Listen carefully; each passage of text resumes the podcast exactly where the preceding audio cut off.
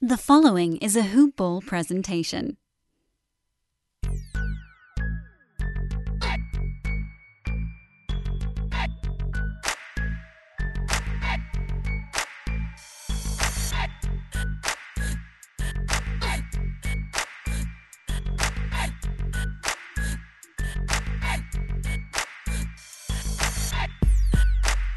Hey, this is Lawrence Brooks, your Hoop Ball Mavericks podcast host.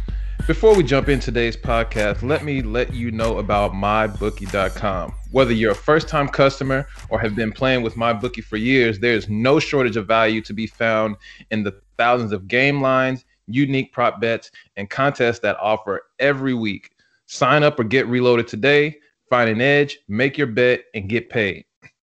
They also boast a fully fledged casino platform, giving you access to all the classic table, slot, and card games you'd expect to find at your local spot.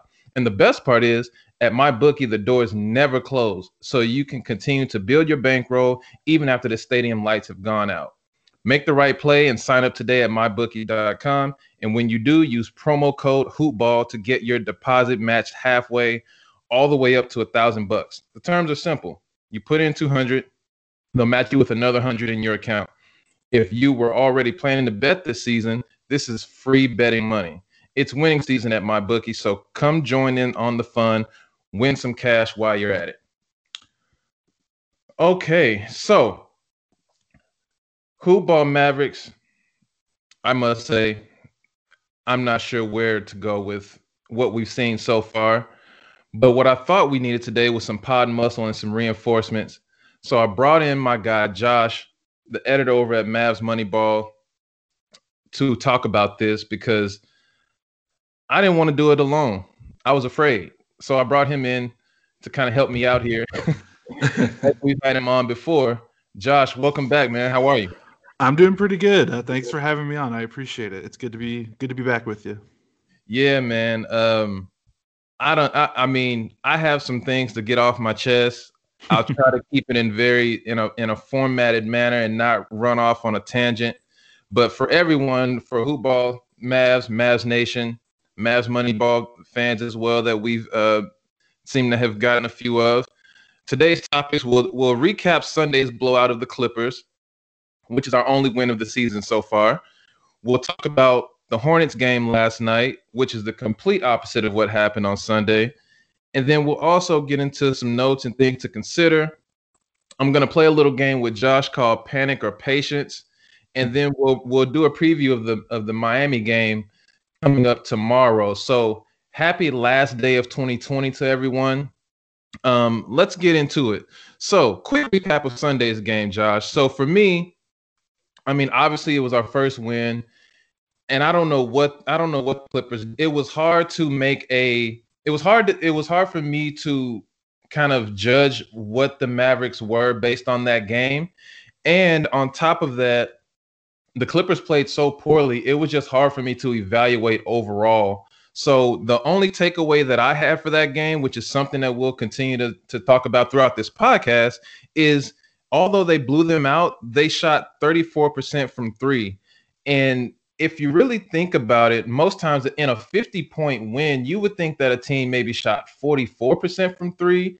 And when we talk about the Mavericks, especially with that being kind of one of their superpowers, especially if you go back to last season, that was a little concerning to me. While overall, as a team, that isn't bad. But for a win of that magnitude, I was like, uh, I don't know if that's good. But um, what did you take away from from the win on Sunday? Uh, I feel like that is probably. I mean, that's clearly uh, the pinnacle of what they can do uh, when they kind of have everyone bought in, engaged, and having a good game. Um, you talked about the three point shooting. Yeah, they were 34% from three. Uh, you take away though Luka's 0 for 5 uh, and Boban's 0 for 2 and Willie Cauley Stein 0 for 1 and Wes Iwundu 0 for 2, uh, which you know that's Luka's bad shooting and then some of the the garbage time shooting. Like their starters were on it. Uh, Hardaway Jr and Josh Richardson were eight for 16. Dorian Finney Smith was two four. Like the starters were making the shots, and, and Luka was making the, the right reads and the passes. And Uh, I know that's kind of been a struggle in the other three games is Luka creating open shots and guys not hitting him, and that was definitely not the problem. And then another thing was just how aggressive they were defensively. They the Clippers only had 12 turnovers, but the Mavericks had 10 steals. Um, and if you've been watching this team the last five years or so, you know that their defensive scheme is very conservative. Uh, they, you know, when they guard the pick and roll, they have the big drop back uh, because they want to try to entice mid-range shots. But kind of the other end of that is that they don't really get up uh, into into players when they're guarding them.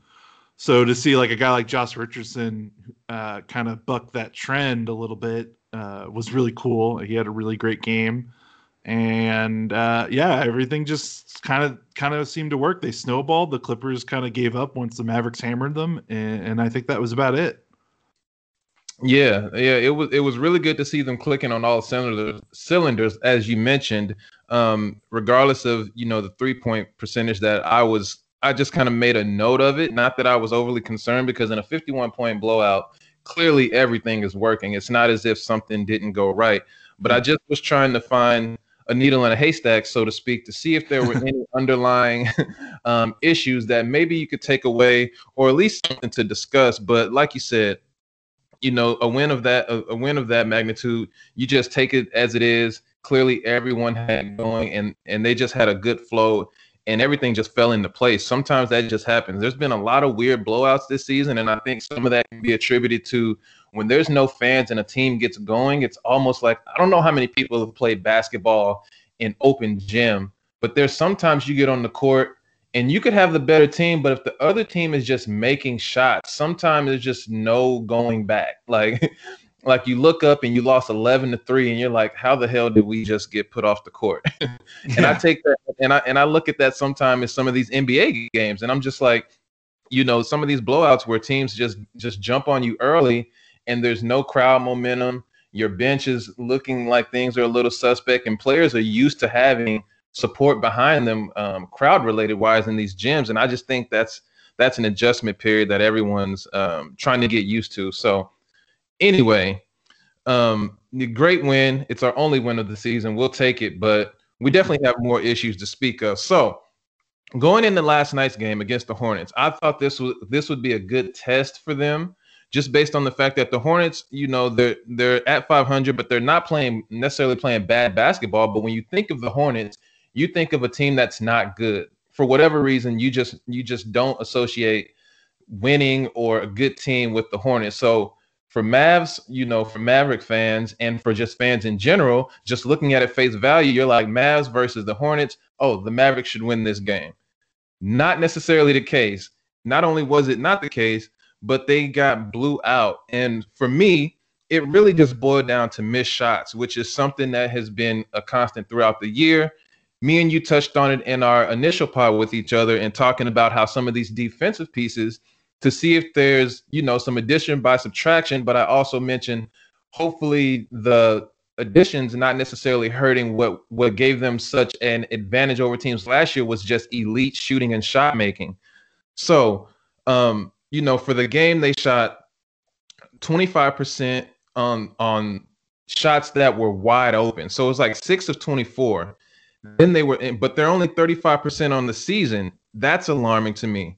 And then for the game, they shot 39% from the field, 28% from three, and 57% from the free throw line. So we can get into a lot of different areas that you know may have um, cost them the game because there were some things that they did, you know, throughout the game that that would equate to not winning basketball. But overall they're just not making shots and that's something that the Mavericks have done really well.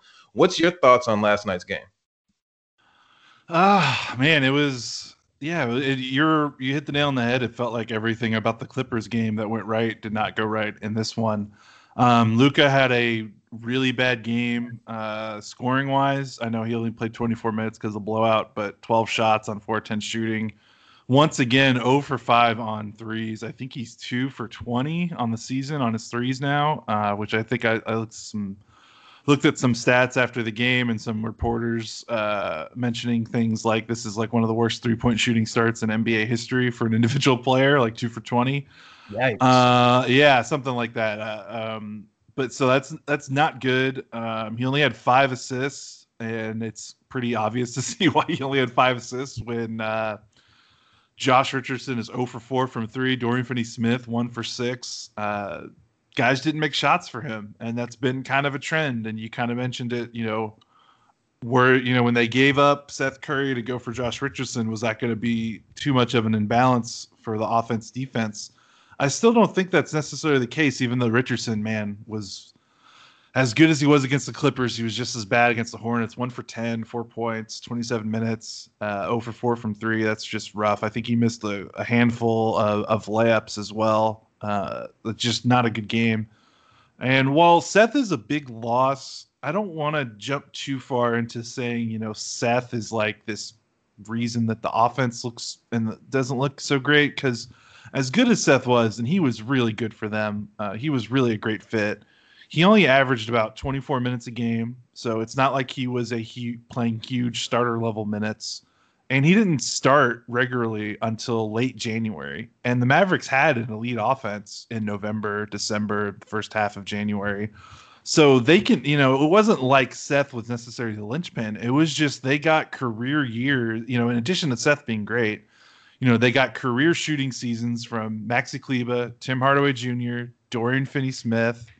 Um, and that was huge because those are three of the guys that are, are, are playing a lot of minutes. And they had, you know, Kristaps, uh, who who even though he wasn't shooting so great to start last season, his presence is just uh, immeasurable as, as a seven three big that has to be guarded beyond the three point line. And then you had Dwight Powell one of the best rim runners.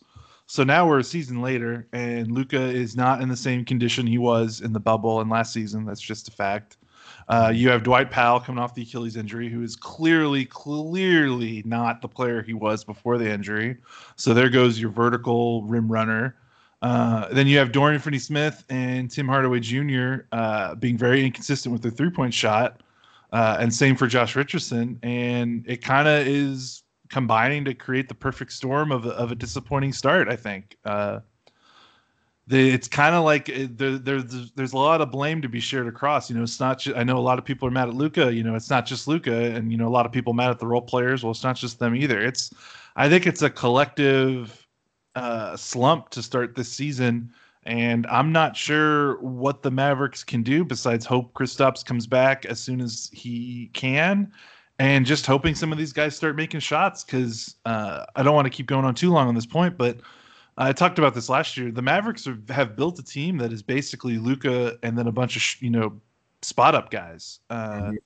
So when the threes aren't falling, I know the cry is like, okay, we'll do something else. Well, it's like that this team doesn't do any. You know that this team isn't built to do anything else, really.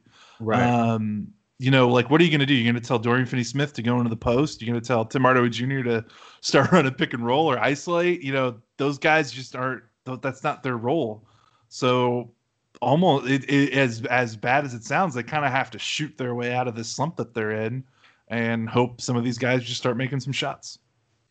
Yeah, I, I couldn't agree with you more. I mean, when we talk about last season, and you know, we touched on this as well, and just talking about how how elite the role players played last year. I mean, career years across the board for everyone you just mentioned. And when you start talking about law of averages, you know, at some point you're going to come down off of that high. Now, how far you come down will determine how successful you are.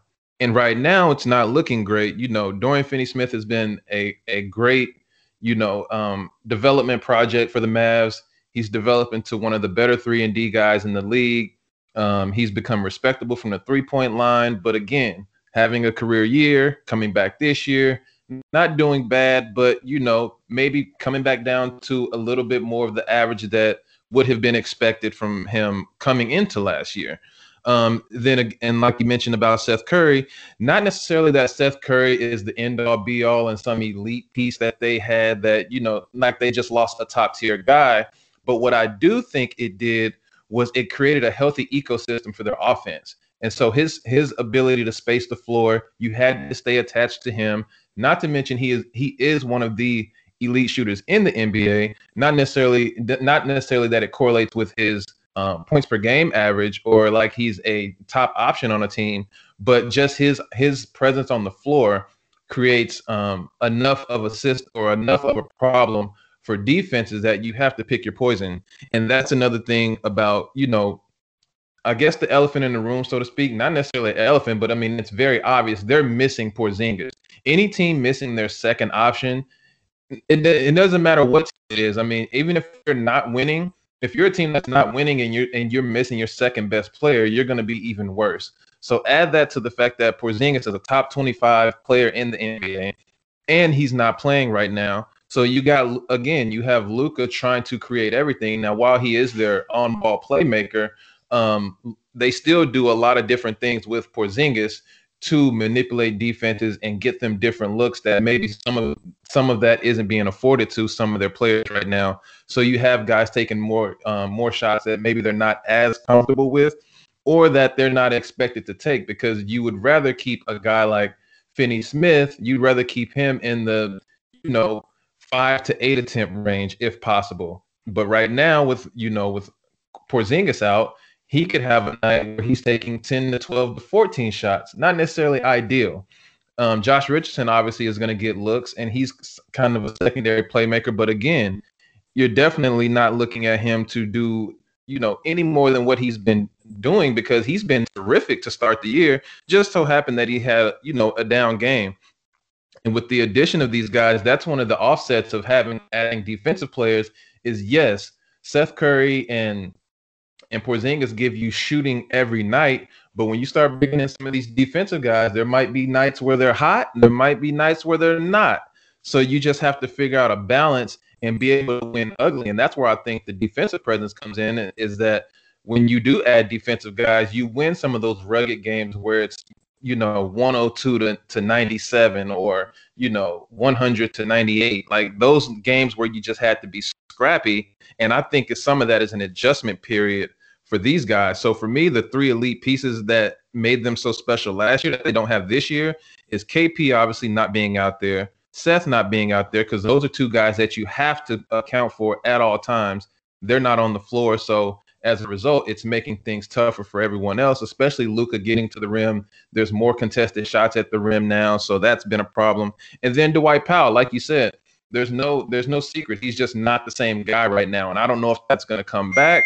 And I don't know if that's necessarily something that we have to be overly concerned about, but he's working himself back into it. He hasn't played basketball in a while. So overall, um, I agree with you there. Is there anything from that game that you took that was maybe a bright spot? Ooh, I don't know.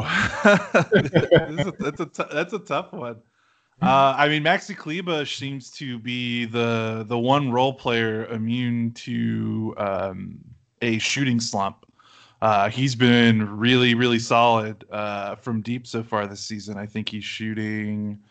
Uh, he's at a he's at a clean fifty percent for the year after last night's uh, four or five from three. So uh, he had a good shooting preseason, and that seemed to carry over a little bit. Um, it was good to see him get six rebounds in twenty one minutes because he has not been a good rebounder so far this year. Uh, and the two blocks was also good because I love when Maxi is kind of at the rim uh, doing damage as a defender instead of kind of having to plug in a bunch of holes that the Mavericks need him to. Because uh, I think he's I think he's at his most effective uh, guarding the rim. So I, would probably say that, but really, you know, when you have a collective effort that we saw in the third quarter where the Mavericks get outscored thirty to twelve uh, that is tough to swallow. And much like the Clippers game, and where we say everyone kind of chipped in and had it going, uh, this was almost an equally. everyone did not have it going, uh, so to speak. Uh, so yeah, it's it, it's tough after after a game like that to, to look at the bright spots. But I guess Maxi having a solid shooting game is one of them for me. Yeah, I I agree, I, I, and I think I think he's just playing in position now. Like you have some extra bodies back, you have guys that can account defensively. So he's not being asked to to play up, so to speak, and and chase around guys and, and play out of position because he has to fill holes as you as you just mentioned. Um, so I think as a result, he his legs are fresh because he's playing in in his in his proper position. So offensively, he can do what he's supposed to do, and defensively, he's playing in a comfort zone and playing within his abilities and not being stretched to do something that maybe he's not as comfortable doing. So I completely agree. Um, a few notes. So, you know, amongst everyone, and especially, you know, Maverick Nation that's been tapped into what they're doing, it's clear that they're not rebounding as well as they were last year. Some of that has to do with personnel. Some of that to me is just um, overall intensity level at times. I think they're just inconsistent with their intensity level. Um, last year they, they averaged 46 rebounds a game. They're down to 40 this year, so they're dropped off a little bit. Are you concerned about that at all? Do you think that's a problem moving forward? Do you think it's a personnel issue? Do, do you think that's something that will be, you know, solved once they get Porzingis back? How do you view that? Uh, sorry, could you kind of repeat that a little? I, I kind of missed the, the first part of your question there. I'm sorry. Oh no, no worries. I was I was talking about the the rebounding situation. Oh yeah. So I was saying, so last year they were averaging around 46 rebounds a game. They're down to 40 this year. And for me, I don't think it's necessarily something that will be a long-term issue. I just I think, you know, at times they're having lapses in intensity level. I do think that some of it is personnel related, depending on who they have on the floor. Something that I like that Carlisle has done is he's kind of staggered Brunson and Burke's minutes because clearly they're just really small out there. So when they do bring in their second unit, um, they just they they lose a lot of size, and so Carlisle quickly went away from that and kind of staggered those two guys so they're not always on the court at the same time.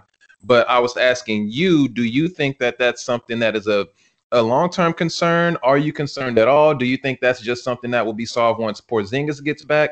How do you view it? Yeah, I don't know if it's necessarily solved when Porzingis comes back, but it definitely helps. Uh, it will help when you when your seven three uh, leading rebounder from a season ago returns to the lineup. Like that's just uh, that's just a no brainer. And the Mavericks were not like a awful rebounding team last year. I think they had some close losses where some offensive rebounds got away from them. That kind of con- that kind of made it feel like that they were a worse rebounding team than I think they actually were.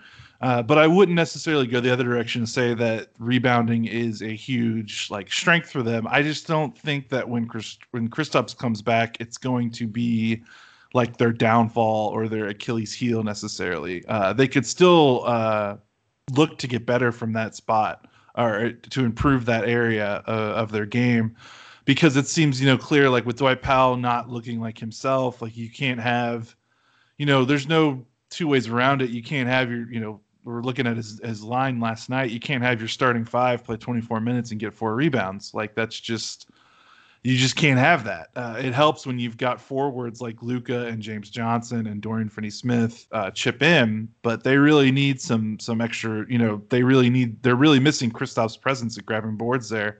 Uh, and you know, you look at Willie Cauley Stein has been a little bit inconsistent there as well. He's had uh, some games where he's been been good for the amount of minutes, and some where he hasn't. So uh, we'll see. I think it's something that is not going to be a huge issue when Kristaps comes back, but I also think that it's an area that they could probably look to address.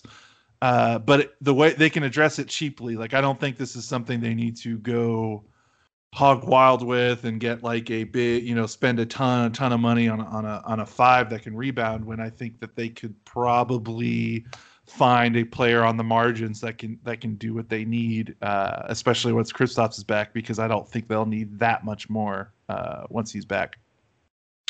Yeah, um, yeah, I agree. I mean, and, and when you get when you get such a, a big piece to your team like that coming back, it just it stabilizes a lot of things. It maybe doesn't solve every problem, but it certainly um, helps, and that's for sure.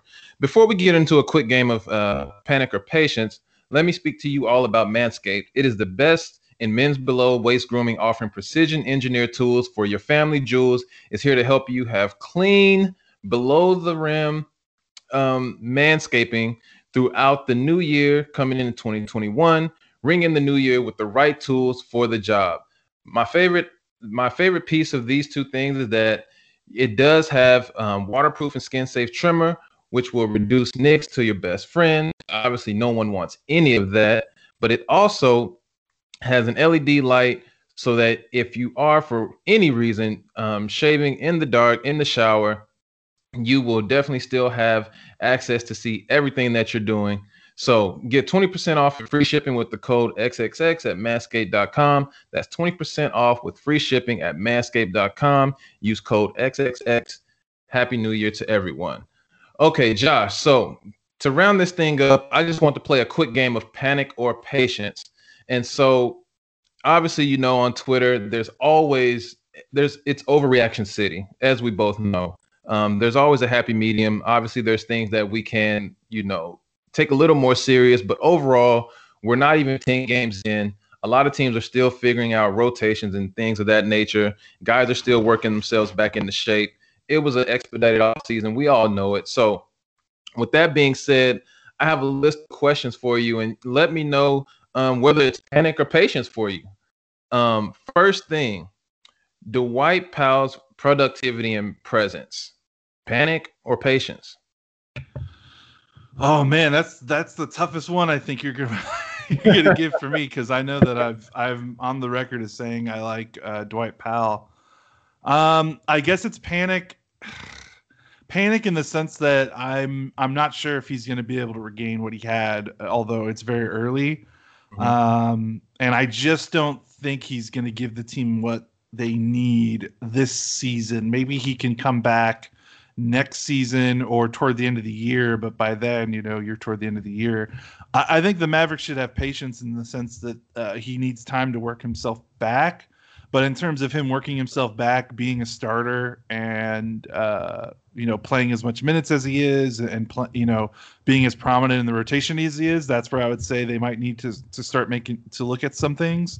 But at the other end of it, Kristaps is going to come back, and, and Powell will go to the bench whether I like it or whoever likes it or not. Um, so it's I, I, I don't I don't want to hedge it already, but it, it, might be a little bit of both. But yeah, I just don't think until Kristaps comes back, they need to be more flexible with that starting lineup. And I'm not saying Powell needs to be on the bench forever necessarily. Like there are probably still some matchups he can he can play in with the starters, but I think the the steadfast he's a starter needs to be looked at for sure. I think the the starting lineup needs to be a little bit more fluid at that position if Powell is just not gonna bring anything to the table on some nights. Yeah, I totally agree. I think for me it's it's patience right now, only because we're so early. Mm-hmm. It, it, it takes a long time to come back from an injury that he sustained, and and for me, I just I, I think you get stronger as the season goes along and I know uh, you know obviously with with an Achilles every it's different for everybody and so you just have to take it person by person I mean we're we're looking at KD right now who who has come back and he looks great I mean that that's just one of those injuries that not many people it, it's the dreaded um you know who knows what you're going to look like when you come back type of injury and for us or for or in this situation where we have modern medicine I think as the season progresses we'll we I, I expect to hopefully see, and maybe this is just hope on my part because I really think that Powell is a is a valuable piece to the puzzle. I think we'll start to see a little better version of him as he continues to get his legs under him. So for now, I'm gonna still say patience, but you know, we could come back to this in in game 18 to 20, and I'm like, Josh, I don't know, I might be with you on panic. Um, shot making as a team. So as we mentioned earlier, shot. Um, I was saying so as a, just overall, shooters are not making shots, and we know that they're 26th in the league on three point percentage, and that's with the 10th most three points three pointers attempted. Um, we kind of gave some numbers early, and like I was saying, on on wide open shots, they shot 25% against the Hornets, and it, it's just not looking good for you. Is it panic or patience on shot making as a team? Um, for me, it's patience, and the big reason why is it kind of it basically comes down to it has to be because if you're panicking about it, uh, that's such a big identity to what the Mavericks do, and it's the way the entire roster is built that they don't have really much alternative. Uh, if they if it if they're not patient with it, and if the shot making doesn't come back, I mean, we're talking some real catastrophic uh, struggles for the rest of the season. So it's been four games. Uh, we've seen the starters um, have have a good shooting night against the Clippers. Tim Hardaway Jr. has put back-to-back good shooting games together. Maxi Kleber has had a good start to the season shooting. Uh, Richardson has had a good game. So is Dorian Finney-Smith. So it's not great collectively over these four games, but I've seen enough uh, decent performances here and there that I think uh, as we get deeper into the season, when Kristaps comes back and and opens things up even more, um, I'm hopeful that this won't be a long term concern. Yep, I um I agree. I'm gonna exercise patience as well. I think that this is I mean, shooting the ball is their calling card. I think some of that will will you know heal itself, so to speak, as we continue to move throughout the season.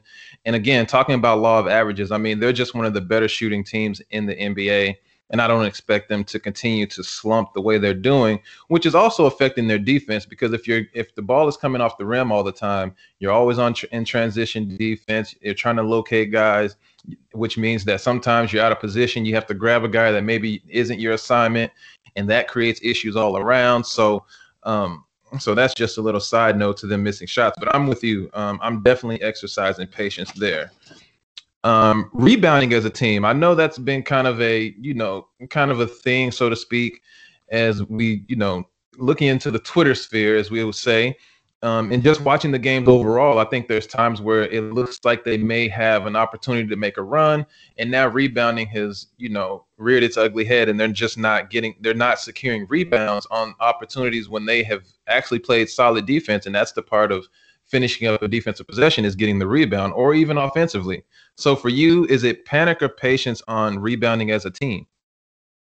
Uh, like we talked about earlier, I'm I'm gonna go patience as well because uh, just like the shooting, when you have a seven three center that that can can shoot threes and is your leading rebounder, they kind of go these kind of two go hand in hand. So patience, uh, Kristaps will come back. That's about eight to ten rebounds a game you're missing.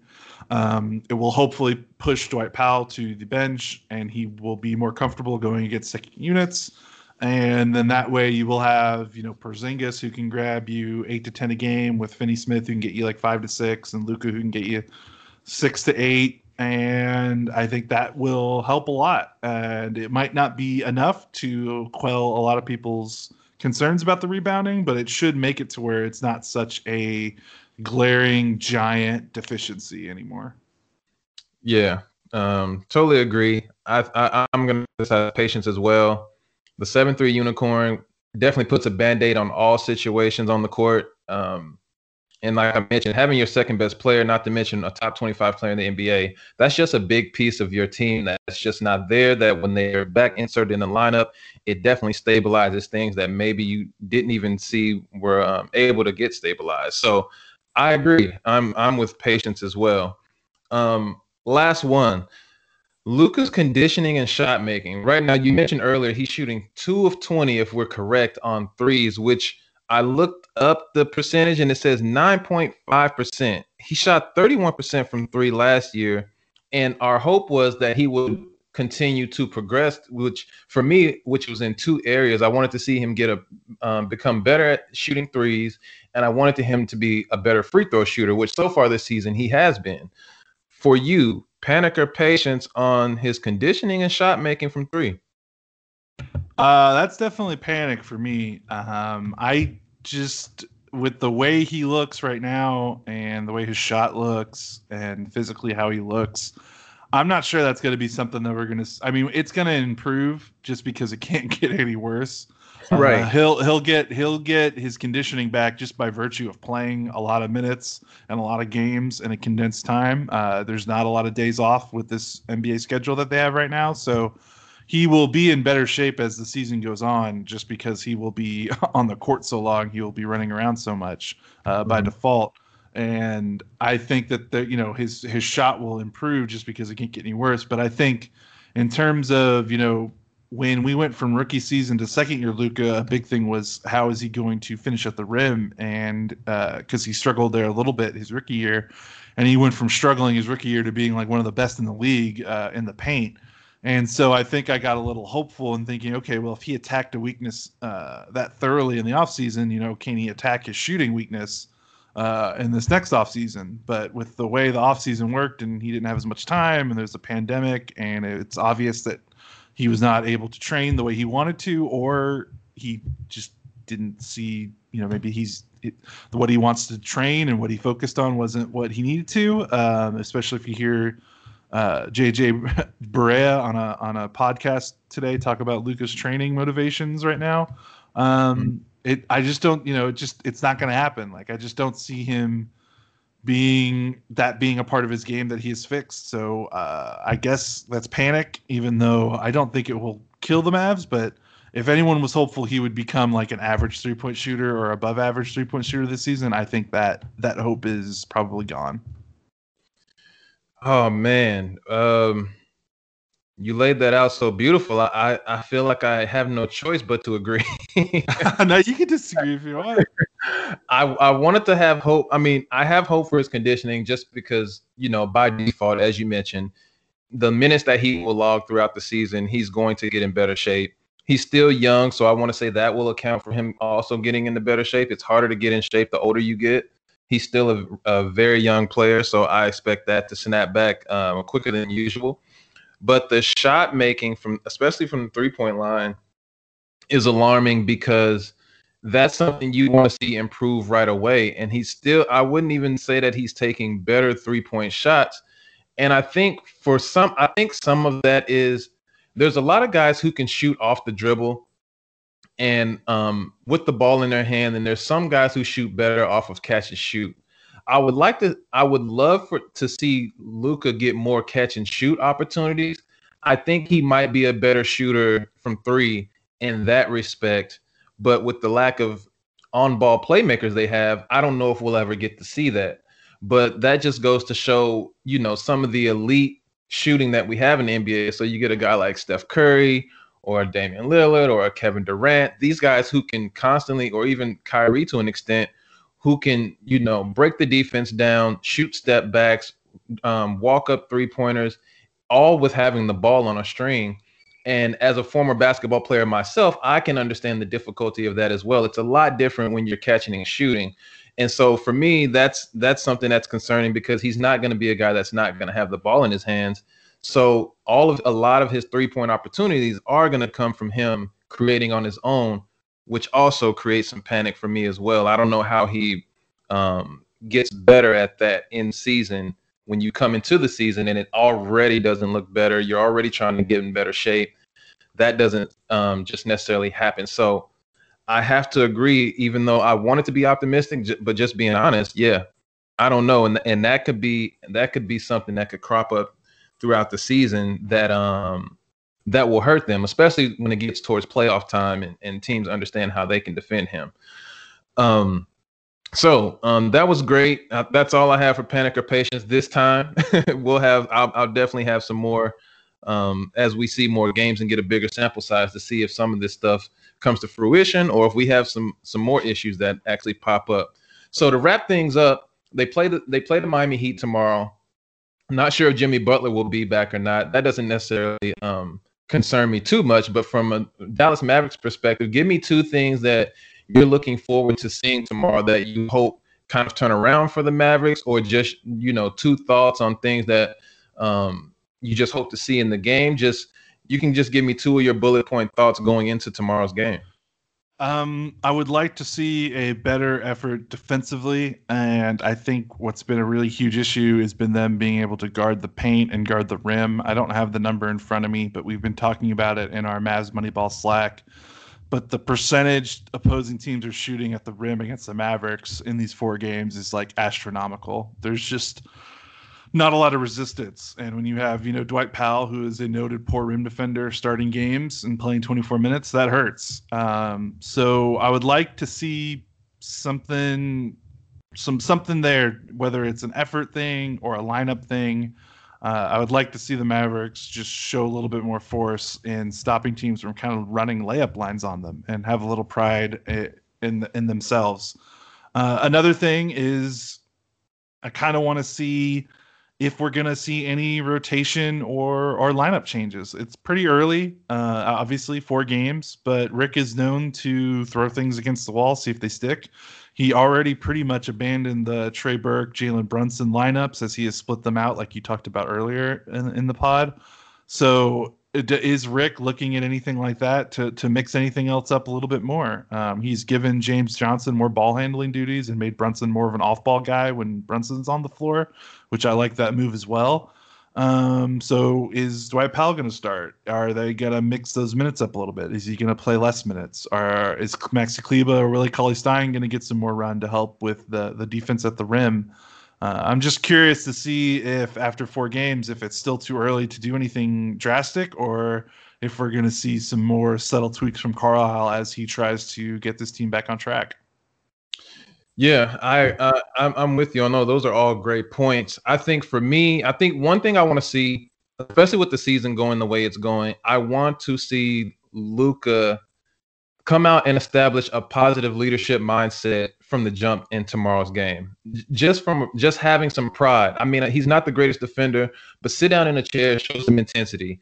Um, offensively, assert yourself. I know he that he doesn't necessarily have a problem with that, but set the set the tone with getting to the basket, establishing himself offensively, and ju- and and letting all the rest of the guys play off him. Because right now, when things go bad, I just don't really like his body language and that, and it's not just him. So I don't want to make it seem like it's just a Luka thing, but him being the leader of the team, attitude reflects leadership, and that's what I say a lot of times. And I want to see him kind of assert himself in that manner um, for tomorrow's game because it's just you know it's very clear they got blown out. Things aren't looking great. He's already not playing his best. Um, so just come out and just have and, and just have a winner's mentality. It doesn't mean they have to win the game, but I just want to see an attitude, a, a fighter's attitude, so to speak um, that would be good to see. Another thing is something you kind of touched on is just lineup changes. Um, obviously, Bam Adebayo is going to be a mismatch. Do you put Finney Smith on him, who's undersized? Do you put James Johnson into the lineup? I'm not confident that Dwight Powell can guard him right now with with his condition and and, and his um, athletic ability kind of not being what it used to be. So it'd be interesting to see that, and then kind of monitoring how they're playing. Like the defensive intensity, I haven't been um, sold on yet, and that's something that you and I talked about bringing on, bringing in these guys who can help defensively. But is it going to matter? And if you don't see some of that tomorrow, I wouldn't mind seeing Josh Green get some minutes. I think you can get some healthy minutes out of him in a small sample size of just defensive intensity, a guy who's going to get out and get after it.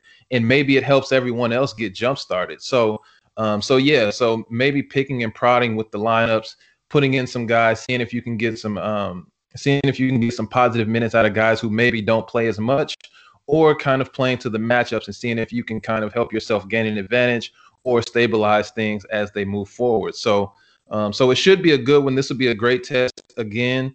Um, you know, Miami's one of the better teams in the league. So are the Mavs, but they have to start playing like it. And so those are some of the things that um, I would like to see and hopefully we do see some of in addition to what um, what you mentioned.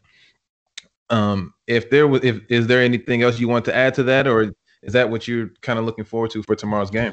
Yeah i think you hit the nail on the head with the what you mentioned. I'm also i would also like to see maybe josh green get some burn especially if they start if they play another game like they played against the Hornets and things are looking sluggish and they just don't look like they have it. Like I would love to see Rick just throw Josh Green out there and see if that gives the team kind of the kick in the ass they need because you know that Green for whatever warts he has, he's probably going to bust his ass uh, if he gets some time on the floor. So if they start slow again, I would I would love to see. I agree with you. I'd love to see a little bit more Green just to see just to see something different and and to see something, give them try to give them a spark. Yeah, absolutely. I mean, we talked about their depth, um, and this is a good time to use it with the, with the season being early and guys still trying to work their ways, work through all the kinks that that come with the early season slump. That I don't think anything will hurt with giving him a few minutes. So um, again, it was great having you on. It was a uh, much needed. Like I said, we had to bring the pod muscle today because I needed someone to help me kind of work through some of these things that are just I just don't get what's going on with the Mavs from the perspective of we had such high hopes for this season and we thought they would come out, you know, you know, all guns blazing, so to speak, and it just hasn't been that. So no, no nobody better to bring in than than a guy like Josh who who understands the Mavs inside now, has a pulse on the team, covers the team. So um, we definitely appreciate you coming on. Um, uh, representing for the Mavs Moneyball crew. Um, let everyone know where they can find you um, on your socials. Yeah, sure. Uh, for Twitter, you can find me at Boweman55, B O W E M A N uh, 55. And that's pretty much where I am on social. that's about it. And then, of course, please check out our site, MavsMoneyball.com.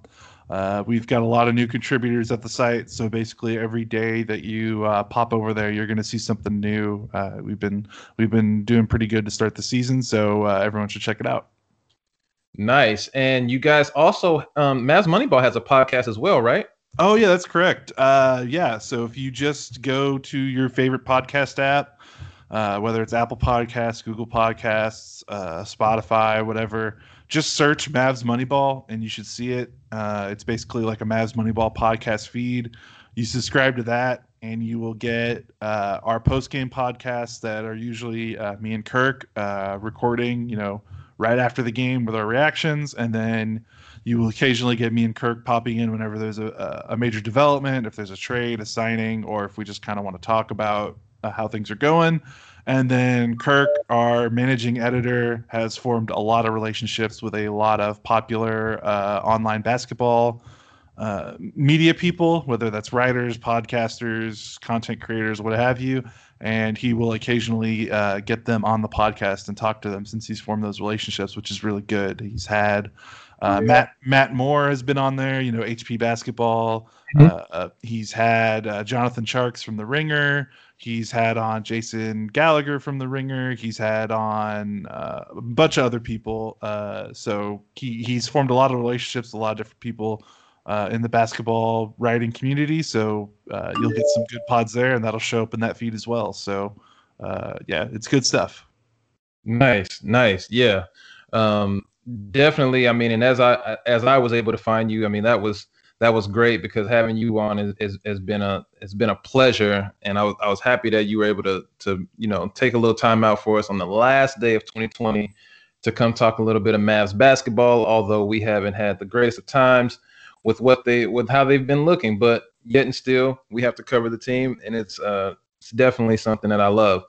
Um, everyone else, you guys can find me um, at LB Said It on Twitter. That's L B S A I D I T on Twitter. Um, I'm always, um, you know, live tweeting the games, talking about anything Mavs related, um, and all in between. Football lover as well. Um, please subscribe and download the podcast, um, Hoopball Mavericks podcast. Leave us a five star review. Um, tell us how you if you love it, hate it, whatever. You can even at me on Twitter with the same thing. Please follow. Also, please follow at Hoopball Mavs. That's at Hoopball Mavs M A V S. Um, I also, you know, we use that that Twitter handle to live tweet games. Um, that's for the podcast. Um, anything Mavs related, um, shouting out Josh or anybody else that has been on the pod. Um, we're always covering um, everything, covering anything uh, Mavs related from those as well. So again, uh, thank you, Josh.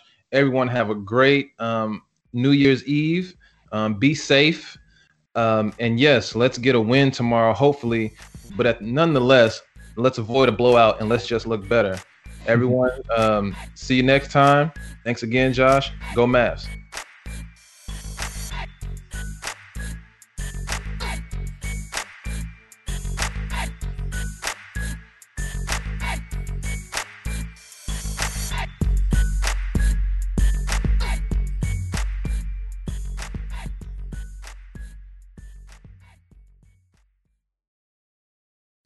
This has been a Hoop Ball presentation.